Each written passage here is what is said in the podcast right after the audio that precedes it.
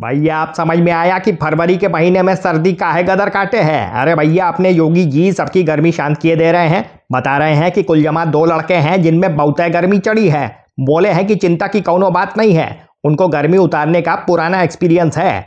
इतना ही नहीं, योगी जी तो बाकायदे ये भी बताए हैं कि वो मई, जून में भी शिमला बना दिया करते हैं। तो मतलब अब एसी कूलर ना खरीदें। जिस प्रदेश का मुखिया ही गर्मी शांत कर देता हो, वहाँ की जनता कितनी शांत होगी? आए? वैसे जो भी सज्जन इनकी स्क्रिप्ट लिखे हैं, पक्का पहले फ़िल्मों के लिए लिखता रहा होगा।